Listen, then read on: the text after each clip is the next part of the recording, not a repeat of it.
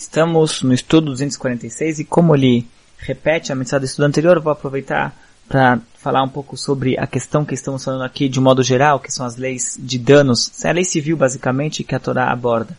Na realidade, a Torá, ela aparentemente seria a instrução de Deus de como nós deveríamos servir a Ele.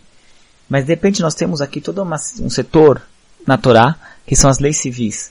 E o que é curioso, porque a lei civil poderia ficar, Deus poderia deixar em cargo do homem, que como sociedade nós vamos encontrar a forma justa de se viver e como nós podemos uh, nos entender entre nós quando uma pessoa causa prejuízo a outro. E de fato, a gente pega, tem muitas constituições, tem muitos uh, eh, países que têm as suas leis de como, uh, como qual é de responsabilidade e de atribuição de responsabilidades e as pessoas que têm que causar pelos danos e prejuízos causados pelo, o que elas causam, que suas coisas acabam causando. Mas aqui nós vemos que a Torá, ela tem um setor disso daqui, um setor da lei civil da Torá. E isso aqui é o maravilhoso da Torá. A Torá sendo a instrução divina, a instrução que Deus passou pra gente, até mesmo essas leis que nós estamos falando aqui, do prejuízo que meu boi causou. Vamos ver coisas mais pra frente que são mais graves ainda, ou mais uh, bizarras ainda, o roubo, o furto, e a Torá tem lei sobre isso.